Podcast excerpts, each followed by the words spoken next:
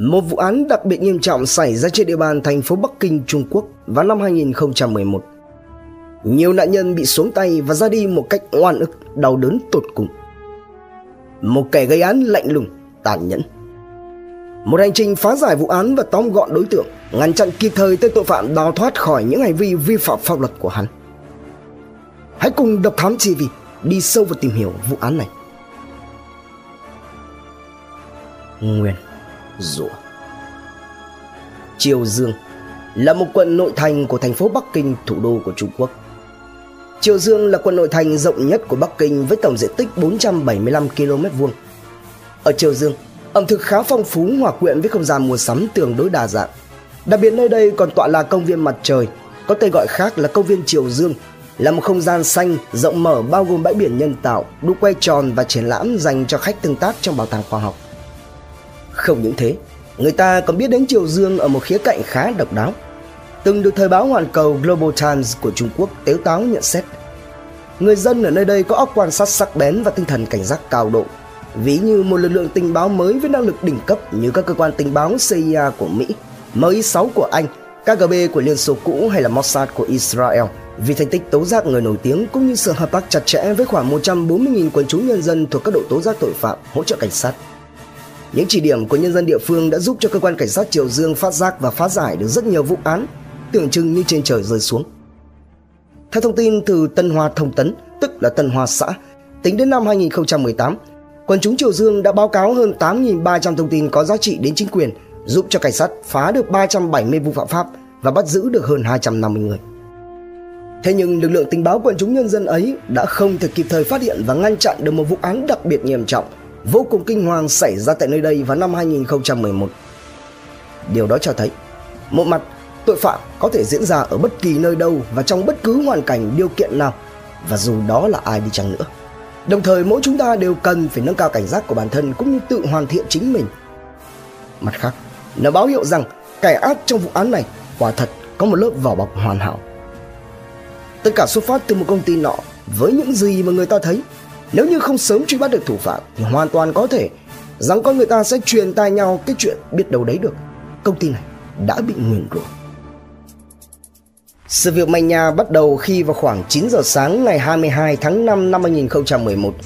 Ông chủ và một số người nhân viên của một công ty thương mại đóng trên địa bàn quận Triều Dương, thành phố Bắc Kinh bỗng dưng sau bữa ăn cháo sáng ở canteen công ty đều đồng loạt cảm thấy choáng váng, mạch đập nhanh, đầu óc không tỉnh táo, hơi thở khó khe, khó chịu, buồn nôn lần lượt phải nhập viện và một số người nghiêm trọng hơn thậm chí còn chìm vào trạng thái hôn mê.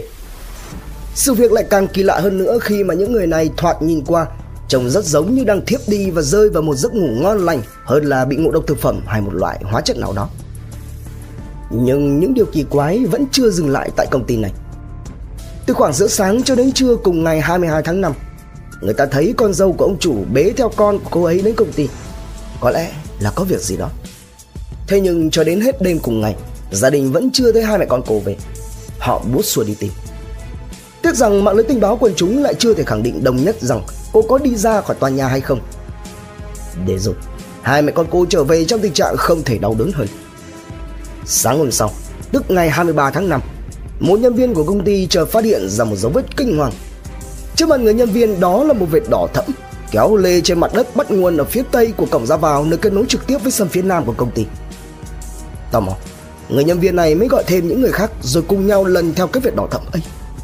Chẳng mấy chốc, Thứ mà họ tìm thấy Chính là cháu ngoại của ông chủ Bị vứt lại nằm lăn lóc trên mặt đất của một nhà kho. Cả người bê bết đẫm mỏng Đã tóc thở. Chưa kịp hoàn hồn thì ở sân phía bắc, Những người khác đã thẹn lên khiếp đảm Khi họ tìm thấy cô con dâu của ông chủ Ở bánh sau bên trái của một chiếc xe tải thuộc công ty Đang đỗ trên sân ở điểm tập kết.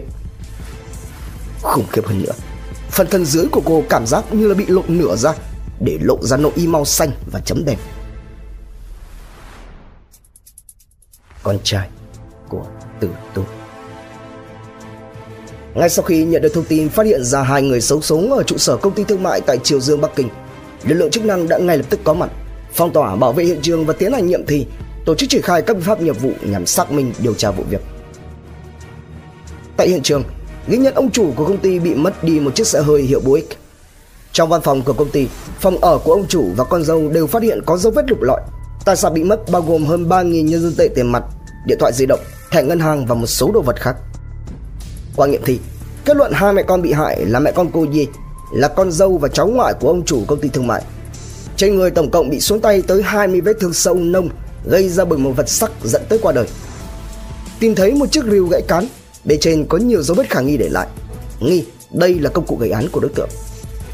Song song với công tác khám nghiệm hiện trường, nghiệm thi và thu thập manh mối thông tin, tìm kiếm nhân chứng, vận động quần chúng nhân dân tố giác tội phạm. Cơ quan điều tra nhận định rằng kẻ gây án khả năng cao phải là đối tượng thông thạo đường đi nước bước trong công ty, không loại trừ người trong chính công ty này bởi vì ông chủ có nuôi ăn nuôi ở những người làm.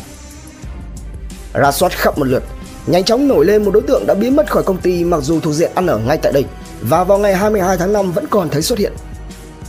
Ngay lập tức, kẻ này trở thành tình nghi số 1 Đối tượng có tên đầy đủ là Mã Kim Khố, sinh ngày 14 tháng 1 năm 1993 tại thành phố Du Thụ, tỉnh Cát Lâm, là một tỉnh giáp ranh với biên giới Cộng hòa Dân chủ Nhân dân Triều Tiên và Liên bang Nga. Ngay lập tức, các phương hướng tẩu thoát của đối tượng đã được ban chuyên án dự liệu, vạch ra các giả thiết. Trước mắt tiến hành lập ra các chốt chặn, truy xuất camera an ninh và camera giao thông, đồng thời siết chặt các điểm giao kết, đặc biệt đề phòng đối tượng lẩn trốn ra nước ngoài.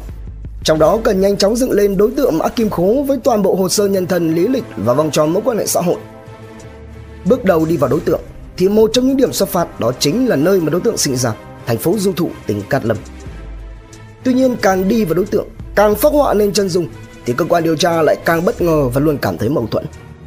Trước hết, qua mô tả của đồng nghiệp và ông chủ của công ty, thường ngày Khố không phải là một người hoạt ngôn hòa đồng, chỉ lặng lặng làm theo những chỉ dẫn sai bảo Công việc hoàn thành khá tốt nhưng lại luôn sống khép kín, ít giao du tiếp xúc. Tuy nhiên khi lần ngược trở lại du thụ thì ban chuyên án lại nhận ra rằng Mã Kim Khố chỉ là cái tên thứ hai đã được đổi và cái tên thứ nhất cha sinh mẹ đẻ đặt cho đối tượng là Tiền Trung Minh. Càng bất ngờ hơn khi mà bố đẻ của Tiền Trung Minh là Tiền Bảo Sinh, một tử tù đã bị thi hành án do phạm tội đặc biệt nghiêm trọng cướp đi hơi thở của người khác và chiếm đoạt tài sản trái phép. Vậy có điều gì cần phải lưu ý đối với Tiền Trung Minh hay không? Động cơ gây án của Mã Kim Khố là gì? Có phải nhằm vào mục đích lấy đi tài sản của công ty và ông chủ? Có hay không có mối liên hệ nào đó giữa các mối quan hệ của Tiền Bảo Sinh với hành trình trốn thoát của Mã Kim Khố? Đi sâu vào chi tiết bố đẻ của Mã Kim Khố, các trinh sát phát hiện ra đây là một người từ thời trẻ đã nổi tiếng là một kẻ nát rượu, cục cằn, ngày nào cũng lê la đến các sòng các sới đỏ đen tại địa phương. Tiêu Bảo Sinh cưới được một cô vợ thuần nông khá là trẻ, có tên là Phan Thủ Lệnh, mới có 19 tuổi đã hạ sinh tiền Trung Minh Mỗi khi thua tiền đỏ đen, hết tiền, suối quẩy, hơi men trong người bốc lên thì sinh y như rằng lại mò về nhà để tìm lệ mà bục hự. Ngộ tưởng hai vợ chồng có với nhau con trai rồi thì sinh sẽ thay đổi. Nào ngờ, sinh lại càng đâm đầu vào đỏ đen dữ tợn hơn, lầm lún vào nợ nần trồng chất, tệ nạn ngày càng sâu hơn. Từ khi mang thai cho đến khi sinh ra tiền trung minh thì sinh chưa một lần đối xử tử tế đối với vợ con mình. Trong nhà hễ có đồ đạc nào đáng giá Thậm chí là tiền mua sữa mua bỉm cho con trai cũng bị Sinh lấy đi cúng vào đỏ đen hết sạch. Toàn bộ tiền tiết kiệm trong nhà cũng theo đó mà bốc hơi. Cuộc sống của Lệ thì như rơi vào trong hố đèn địa ngục. Một khoảng thời gian sau đó, khi mà mình chỉ mới được có vài tháng, không chịu đựng nổi nữa, Lệ mới đâm đơn ly hôn ra tòa, giao con cho chồng nuôi với hy vọng rằng Minh sẽ giúp cho Sinh thức tỉnh, vì giờ đây Lệ sẽ rời xa khỏi cái nơi đã từng là mái ấm một thời. Thế nhưng lại một lần nữa Lệ đã nhầm. Ly hôn xong chẳng bao lâu sau, Sinh lấy vợ mới, Vẫn cứ chứng nào tật nấy ngựa quen đường cũ Đâm đầu vào đỏ đen quên ngày quên tháng Về phần vợ hai của Sinh, Thấy rằng chồng mình thờ ơ bỏ bê nhà cửa, Người mẹ kế này của mình đã lấy Minh ra để làm nơi chút giận, Thường xuyên bụp hự mắng mỏ Dù cho khi đó Minh còn rất nhỏ Mỗi khi cãi nhau xong với Sinh Hoặc là cảm thấy chán ngán bực bội điều gì đó Mẹ kế của Minh y như rằng Sẽ nhốt Minh vào trong một căn phòng tối và mặc kệ Minh ở trong đó dù gào khóc kêu la hay van xin thảm thiết ra sao. Cô vui nào cũng đến hồi kết và như là một kết cục vốn đã trải sẵn ra chờ đợi ngày bước chân tới của những kẻ xà đọa bán mình cho quỷ dữ mà đâm đầu vào các tệ nạn xã hội. Vào năm 1997, khi mà Minh lên 4, sinh trong một lần xô sát tranh cãi ở giới đỏ đen đã xuống tay tước đoạt đi hơi thở của một người bạn bạc và bị bắt ngay tại trận. Hay tin thì cũng ngay trong đêm ngày hôm đó, Mẹ kế của mình gói ghém đồ đạc và bỏ đi biệt tích. Phải đến mấy ngày hôm sau Những người hàng xóm mới tìm ra được Minh đã bị nhốt trong căn phòng tối đen như hũ nút Vốn là hình phạt thương trực của mẹ kế. Chẳng bao lâu sau Sinh bị kết án tử hình cho những hành vi vi phạm pháp luật của mình. Còn mình thì bắt đầu cuộc sống lâng châng không người thân thích ly tán để tiếp tục xác minh nhân thân của Mã Kim Khố cũng như dựng lên các mối quan hệ xã hội của đối tượng để từ đó phát họa được chân dung, tâm lý tội phạm cũng như hoạch định được các khả năng lẩn trốn, phương hướng tẩu thoát của đối tượng. Thì một trong những câu hỏi cần phải trả lời đó là tiền Trung Minh sau đó đã đi đâu, làm gì và lớn lên như thế nào. Tiếp tục lần theo cái tên tiền Trung Minh, các trinh sát đã ghi nhận được nhiều thông tin có giá trị góp phần làm rõ nét hơn về đối tượng. Hai năm sau kể từ khi tiền bảo sinh bị bắt và kết án, Tử tù này bị thi hành án và cũng vào cùng thời điểm đó. Tiền Trung Minh được đưa tới ở với mẹ ruột là Phan Thủ Lệ đang sinh sống tại thành phố Vũ Xương thuộc tỉnh Hắc Long Giang. Lệ khi đó đã có gia đình mới. Cô gặp lại đứa con trai lên 6 của mình kể từ khi ly hôn với Tiền Bảo Sinh trong một tình cảnh chớ trêu hết sức. Sinh đã vây với các bụi, còn mẹ kế của mình thì mặc vụ ẩn tín. Trên mặt cô khi ấy là một đứa bé gầy gò, yếu ớt, da ngăm đen, một bên tai hơi điếc và mắt lắc. Suýt chút nữa thì cô đã không còn nhận ra đây là con đẻ của mình Lệ vừa vàng ôm chầm lấy con Và lại càng đau đớn hơn khi mà tật điếc ở tai Hay là mắt lác là do những trận đòn roi của mẹ kế phù thủy độc ác gây ra Cô quyết tâm chầm bẵm bù đắp cho con Để bắt đầu lại Lệ khi ấy đang làm dâu của nhà họ Mã đã đổi tên cho con từ tiền trung minh thành Mã Kim Khố với ý nghĩa là vinh quang và giàu có. Hy vọng rằng con sẽ đổi vận cải mệnh. Để chữa trị cho con, không những lệ cho khố đi cắt và đeo kính để điều chỉnh thị lực, Mà còn dự định đưa khố đi phẫu thuật màng nhĩ Nhưng khổ nỗi là cô không có đủ tiền. Cũng chẳng có đủ khả năng khi mà cuộc sống thuần nông không giúp cho cô trang trải đủ khoản chi phí lên tới 20.000 nhân dân tệ cho ca phẫu thuật. Và tất cả những điều này đều không nằm ngoài tầm mắt của nhà họ Mã, Đặc biệt là người chồng thứ hai của Lệ. Hơn thế nữa, với thông tin rằng chồng trước đây của Lệ là tiền Bảo Sinh đã bị kết án tử hình và bị thi hành án, Thì người chồng thứ hai của Lệ càng nhìn càng cho khố trở thành cái gai trong mắt mình dưới sự chăm sóc của mẹ khố cảm nhận được sự ấm áp chưa từng có. Cậu bé ngoan ngoãn giúp mẹ việc nhà và để lo cho con đi học lệ đã xin tiền của chồng, nhưng chồng lại nhất quyết không đồng ý. Cuối cùng, cô đành phải ghi ra giấy nợ đối với nhà họ mã và cam kết sẽ hoàn trả số tiền đó lo cho khố đi học.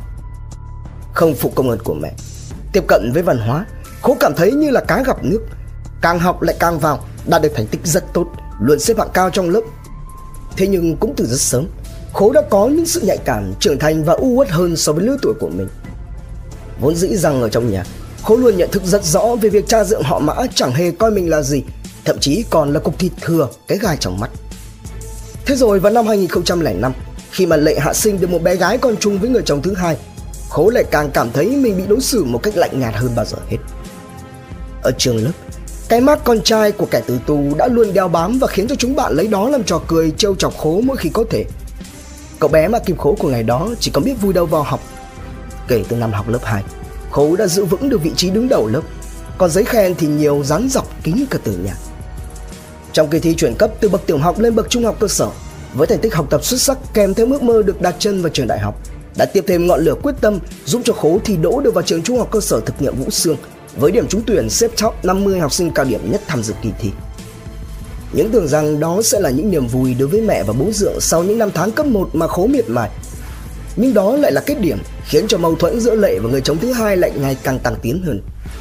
Lệ thì muốn cho con trai học ở trường tốt, còn chồng thì luôn bảo vệ quan điểm rằng chỉ cần học trường bình thường cũng được cho đỡ tốn kém. Quyết tâm cho con được hưởng những điều tốt đẹp nhất trong khả năng có thể – Lệ mới lén lút đi vay bên ngoài 6.000 nhân dân tệ để chi trả học phí cấp 2 cho khố. Sự việc vỡ lở ra, hai vợ chồng Lệ ngày càng cãi nhau to hơn. Đỉnh điểm là trong một lần không làm chủ được cảm xúc, Lệ sau khi cãi nhau với chồng đã gọi điện cho khố khi đó đang trong giường học để khóc lóc và giãi bày. Nào ngờ, như là giọt nước tràn ly, cũng chính vào cái ngày hôm đó, cái suy nghĩ bỏ học đã chính thức nảy mầm trong khố. Thời gian thấm thoát trôi, Ngày nào khố cũng đối mặt với cái cảnh bị bạn bè chê bai, dè biểu và trêu chọc ở trường. Về đến nhà, khố lúc nào cũng cảm nhận được cái sự thừa thãi của mình trong gia đình khi đó vốn dĩ lệ và chồng phải cố gắng gồng gánh hơn nữa với sự ra đời của người con chung. Càng lúc, cái khoảng cách giữa khố và bố dượng ngày càng xa hơn, không thể hàn gắn. Bố dượng khố luôn cảm thấy rằng muốn tống khứ khố đi ra khỏi nhà, cáu gắt và chỉ trích về việc học hành tốn kém của khố. Thế rồi cũng từ đây, khố ngày càng ủ uất lặng lẽ hơn thường than thở với mẹ rằng sống thì mệt mỏi nhưng xuống âm phủ thì dễ lắm. Cuối cùng Khố đi đến quyết định là bỏ học và cũng từ bỏ luôn cái giấc mơ được đặt chân vào cánh cổng trường đại học. Những thay đổi ở con trai và mối quan hệ căng thẳng trong hôn nhân đã khiến cho Lệ không thể không nhìn nhận và xem xét lại. Và rồi, điều gì đến cũng phải đến. Đầu năm 2009, Lệ ly hôn với người chồng thứ hai cùng với Khố và cô con gái chuyển đi nơi khác sinh sống. Lại thêm một lần nữa, Khố mất đi một mái nhà, nhưng may mắn là lần này còn có mẹ đồng hành. Ngược xuôi. Đối với công tác điều tra, cho đến thời điểm này, đã có báo cáo kết quả xét nghiệm về việc ông chủ và một số người công nhân tại công ty thương mại bị đau đầu chóng mặt bất thường phải nhập viện vào sáng ngày 22 tháng 5 năm 2011. Theo đó, những người này bị ngộ độc triazolam quá liều. Đồng thời một liều lượng lớn chất này cũng được tìm thấy trong món cháo mà nhà bếp công ty nấu vào sáng ngày hôm đó. Đây là một loại hóa chất an thần được điều chế thành thuốc thuộc nhóm benzodiazepine, chuyên dùng để điều trị ngắn hạn tình trạng mất ngủ trong khoảng 7 đến 10 ngày, với tác dụng là làm giảm độ trễ khi vào giấc ngủ, kéo dài thời gian ngủ và làm giảm số lần thức giấc về đêm. Khi quá liều hay ngộ độc thì người bệnh thường có các biểu hiện mơ màng, lú lẫn, rối loạn phối hợp vận động, nói lắp, thậm chí là ức chế hô hấp và hôn mê. Nghiêm trọng hơn trong một số trường hợp còn có thể dẫn đến ra đi vĩnh viễn, đặc biệt là khi được dùng đồng thời với đồ uống có cồn như là bia hay rượu. Vậy, từ đâu mà hóa chất này lại xuất hiện trong món cháo ăn sáng của công ty? Do có bàn tay cố tình của kẻ nào đó. Vậy thì kẻ đó tàng trữ và sử dụng triazolam để làm gì nếu như không chỉ dùng để hạ độc? Và nếu như chỉ vì mục đích hạ độc thì tại sao phải vào bữa sáng ngày 22 tháng 5? Tiếp tục điều nghiên, đi sâu vào cái tên Mã Kim Khố cơ quan điều tra đã nhận ra được hàng loạt điểm chí mạng trùng khớp với đối tượng gây án phát họa, củng cố được nhận định Khố là kẻ tình nghi số 1 của vụ án. Sau khi ly hôn, Lệ mới đón thêm mẹ đẻ cùng với Khố và con gái. Bốn người đến thị trấn Sa Hà Tử thuộc tỉnh Hắc Long Giang, rồi lại trôi giạt đến Mác Các Trang thuộc ngoại ô phía đông của Bắc Kinh. Tại đây, Lệ đi bước nữa, kết hôn lần thứ ba trong đời, rồi cả năm người lại chuyển đến sinh sống trong một căn hộ nhỏ có hơn một chục mét vuông. Đến tận người bố thứ ba, Khố vẫn chưa biết được tình yêu thương của cha là gì khi mà người bố dượng thứ hai này vẫn không ưa gì Khố. Vào mùa xuân năm 2009, Lệ mong muốn Khố tự lập, ra ngoài đi làm nên đã tận dụng các mối quan hệ quen biết xin cho Khố vào làm việc trong một cửa hàng sửa chữa ô tô. Tưởng chừng sẽ giúp cho con mình có được công việc, tự đứng trên hai bàn chân và có thêm được các mối quan hệ xã hội. Nhưng ngay tại nơi làm việc, Khố thường xuyên bị các đồng nghiệp ở đây cười nhạo phỉ báng là đôi mắt lác, đối đức lòi đức tĩ. Bất cứ khi nào nghe thấy những lời ấy, Khố khi ấy đều sừng cồ lên mà cãi vã với họ Nhưng rồi khố cũng mau chóng nhận ra rằng Khố càng mở lời thì lại càng bị trêu chọc nhiều hơn Dần dần khố trở nên lầm ly Mang giấu đi một con làm bếp nhọn hoắt, sắc lẹm xuống dưới gối nơi mà mình ngủ Rồi dọa dẫm những người xung quanh rằng Nếu như ai còn pha trò về khố thì chắc chắn là sẽ lãnh đủ. Cứ như thế cho đến khi khố không còn thể chịu đựng được nữa Quay trở về với vòng tay của mẹ. Thế con mình nghỉ việc Quay về sống lầm lì trong căn phòng hơn chục mét vuông ba thế hệ cùng sinh hoạt. Lệ càng lúc càng cảm thấy có lỗi đối với con. Và để bù đắp Lệ đã dành ra 3 tháng tiền lương Đưa cho Khố để Khố có thể tự mua được một bộ máy tính về lắp ráp và sử dụng ở nhà. Hàng ngày ngoài những công việc lặt vặt Đang trong cái độ tuổi thiếu niên Giờ đây lại có máy vi tính kết nối với mạng Thì đối với Khố khi ấy mà nói Đó như là một chân trời mới. Một thế giới khác nơi chỉ dành riêng cho Khố Và cũng là để Khố quên đi cái chứng mất ngủ hành hạ bản thân bấy lâu này Vốn dĩ mẹ và bố dượng thứ hai của Khố chủ yếu là đi làm công nhân ở trong nhà máy. Ít khi nào trở về nhà thế nên Khố gần như có toàn thời gian để sống trên thế giới ảo, đắm mình vào những bộ tiểu thuyết võ thuật. Từ mạng Internet, Khố cuối cùng cũng tìm thấy được tình yêu của đời mình và hứa sẽ kiếm cho cô 100 triệu nhân dân tệ. Với một cuộc đời mới hứa hẹn mở ra trước mắt, Khố quyết tâm quay trở lại cuộc sống thực với tình yêu đầy áp trong trái tim non nớt, luôn luôn khao khát tình cảm, sự quan tâm chia sẻ của mình. Và rồi vào ngày 14 tháng 2 năm 2011, Khố theo chân người thân đến vào làm việc cho công ty thương mại ở quận Triều Dương, thành phố Bắc Kinh và được phân cho sống trong một căn phòng ở sân phía nam của công ty. Tuy rằng công việc chính khi được nhận vào làm của Khố là khuân vác bốc dỡ hàng hóa, thế nhưng ông chủ và gia đình lại luôn coi Khố là một đối tượng xe vặt, bắt làm hết từ việc này đến việc khác bên trong nhà. Tuy rằng là bị bắt nạt, sai bảo làm nhiều thứ lung tung, thế nhưng Khố vẫn quyết tâm kiên trì với công việc. Ít nhất thì ở nơi đây, không có ai mà sát hay là trêu chọc về khuyết tật hay hoàn cảnh quá khứ của Khố. Được một thời gian, bạn gái Khố nói rằng là muốn mở một nhà hàng. Khố đi vay mượn khắp nơi nhưng cũng chẳng được là bao. Rồi bạn gái Khố chia tay Khố vì không nhìn thấy được tương lai. Mất đi cái chỗ dựa tinh thần, ảo vọng với một tương lai tươi sáng. Khố như quay trở lại con người thực của mình, u uất, lầm lì. Tư Đoạn từ những thông tin về lý lịch nhân thân, các mối quan hệ xã hội và đầu mối dấu vết dẫn đến khố. Ngày 23 tháng 5 năm 2011, Mã Kim Khố đã chính thức bị tóm gọn, tra tay vào còng số 8 và di lý về trụ sở công an Triều Dương Bắc Kinh. Đối diện với các điều tra viên trên bàn làm việc, Khố lại tiếp tục gây bất ngờ khi đã nhanh chóng thừa nhận và khai rõ về các hành vi vi phạm pháp luật của mình. Không có một chút chối cãi, biện minh hay quanh cò lòng vòng nào. Cụ thể, khi thất tình, Khố đã đi lên mạng đặt mua một lượng lớn triazolam về để sử dụng với suy nghĩ là sẽ tự kết liễu bản thân. Vào ngày 21 tháng 5 năm 2011, Khố khi đó lại buồn phiền với chuyện tình cảm và nghĩ rằng ngày mai là ngày chủ nhật sẽ được nghỉ làm, thế nên đã tự ngồi uống bia một mình tới 4 giờ sáng ngày 22 tháng 5 và chìm vào giấc ngủ. Tới khoảng 6 giờ cùng ngày, Khố bị ông chủ gọi điện thoại yêu cầu có mặt để xếp dỡ hàng hóa. Đáp lại ngày hôm nay là ngày chủ nhật, Khố không muốn dậy cũng như không muốn đi làm bởi vì đây là lịch nghỉ. Thì ông chủ đe dọa rằng nếu như không làm thì Khố chỉ còn có nước cút xéo. Biết là không thể nào cự cãi được, dù rất không muốn, nhưng Khố vẫn có mặt để làm việc. Đến khoảng 8 giờ sáng, mọi người khi đó cùng với nhau ăn cháo do nhà bếp công ty chuẩn bị. Nghĩ rằng có thể lợi dụng cái đống thuốc mà mình vừa mới đặt mua với suy nghĩ rằng nếu như mọi người đi ngủ hết thì chẳng ai sẽ phải làm việc cả. Khi đó Khố mới lén lấy số thuốc của mình bỏ vào bên trong nồi cháo khoảng 20-30 viên, khuấy đều cho tan.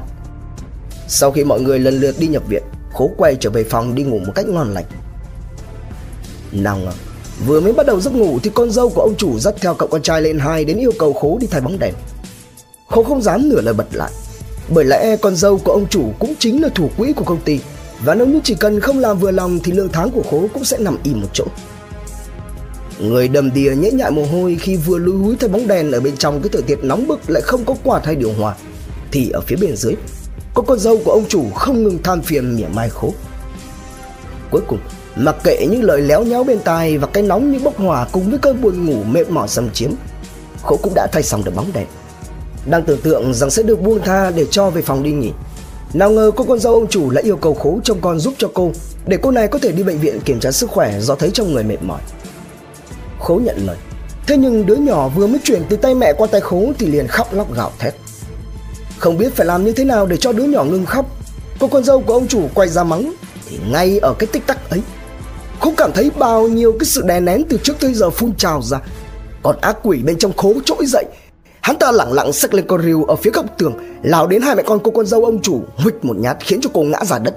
Cán rìu gãy làm đôi Rồi cứ thế, khố vung lên phập xuống tới hơn 20 nhát chí tử. Những gì mà khố còn đọng lại ngoài huyết dịch của hai con người bắn văng tung tóe trước mắt hắn là lời cuối cùng của cô con dâu ông chủ. Một câu hỏi bị bỏ ngỏ. Tại sao? Nhưng khố vẫn lạnh lùng mặc kệ.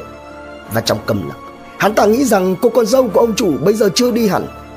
Giờ đây cần một biện pháp nào đó để có thể kết liễu được cô này.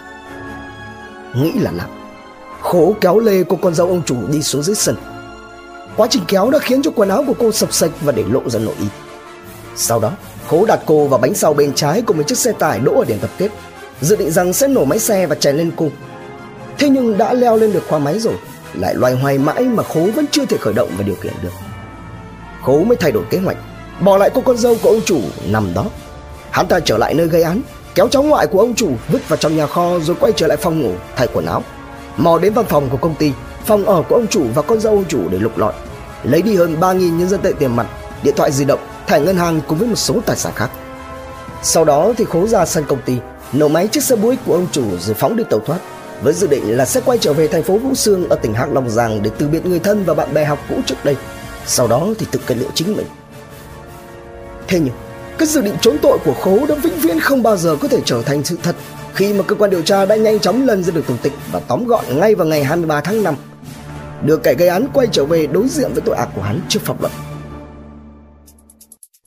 Bản án cuối cùng ngày 1 tháng 3 năm 2012, phiên tòa sơ thẩm xét xử vụ án được tổ chức. Tại phiên tòa, bị cáo Khố xuất hiện với một vẻ mặt bình thản, liên tục bĩu môi và nở ra những nụ cười vô cùng nham hiểm. Lè lưỡi cười lớn mỗi khi mà hội đồng xét xử cất lời. Trước vài móng ngựa, bị cáo Mã Kim Khố gào lên rằng mong tòa hãy tuyên án tử và làm ơn thi hành bản án ngay lập tức. Hình ảnh này khiến cho chúng ta không thể không liên tưởng đến tội tội phạm đặc biệt nghiêm trọng Nguyễn Chí Danh cùng với đồng bọn gây náo loạn tại phiên tòa xét xử khi bị tuyên án tử hình.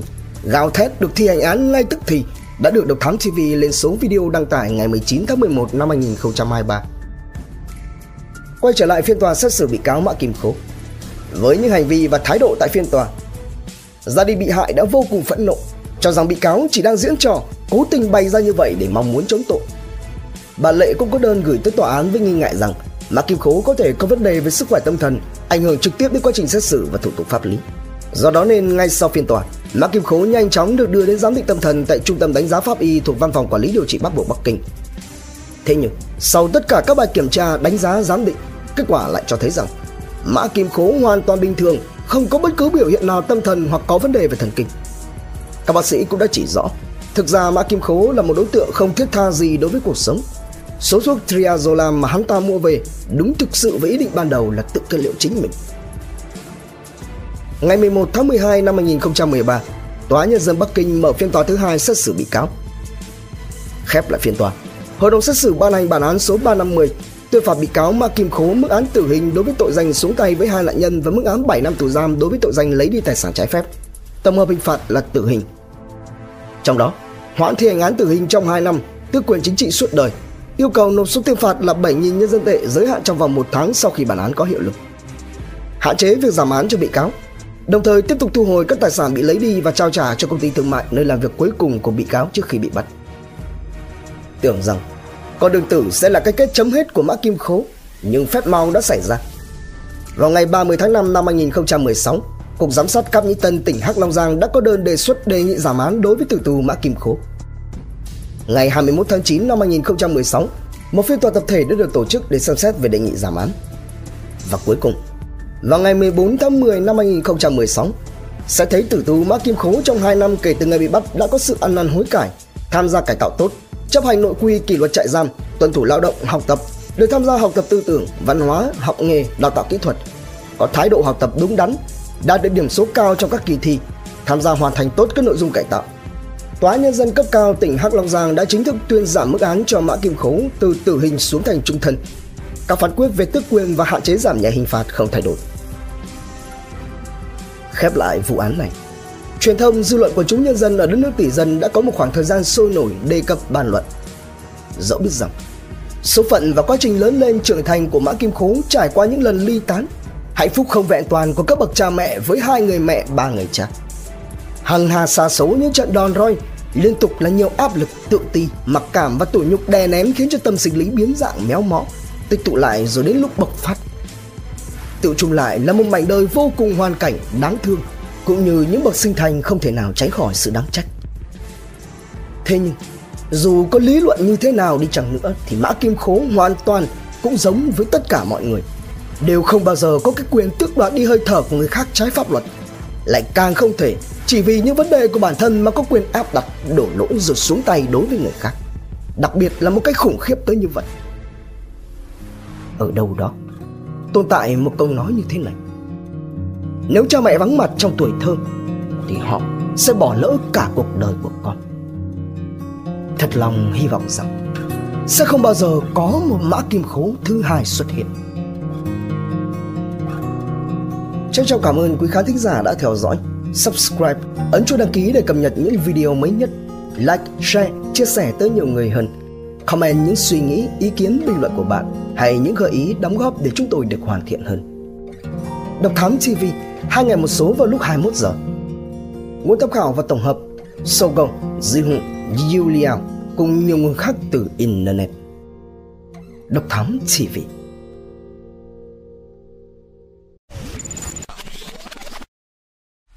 Theo dõi những nội dung vô cùng hữu ích và thú vị trên YouTube qua hệ thống kênh của Passion Studio. Ghé thăm kênh Độc Đáo TV để theo dõi những thông tin kinh tế, tài chính, kinh doanh, khởi nghiệp. Đến với Độc Lạ TV để khám phá những câu chuyện độc đáo và kỳ lạ. Khám phá những vụ án kinh điển và bí ẩn, cập nhật tin tức an ninh nóng hổi cùng Độc Thám TV hay tìm hiểu về lịch sử Việt Nam qua Bí ẩn sự Việt cùng nhiều kênh YouTube bổ ích khác đang được xây dựng và hoàn thiện mỗi ngày. Passion Studio mang đến những giá trị thiết thực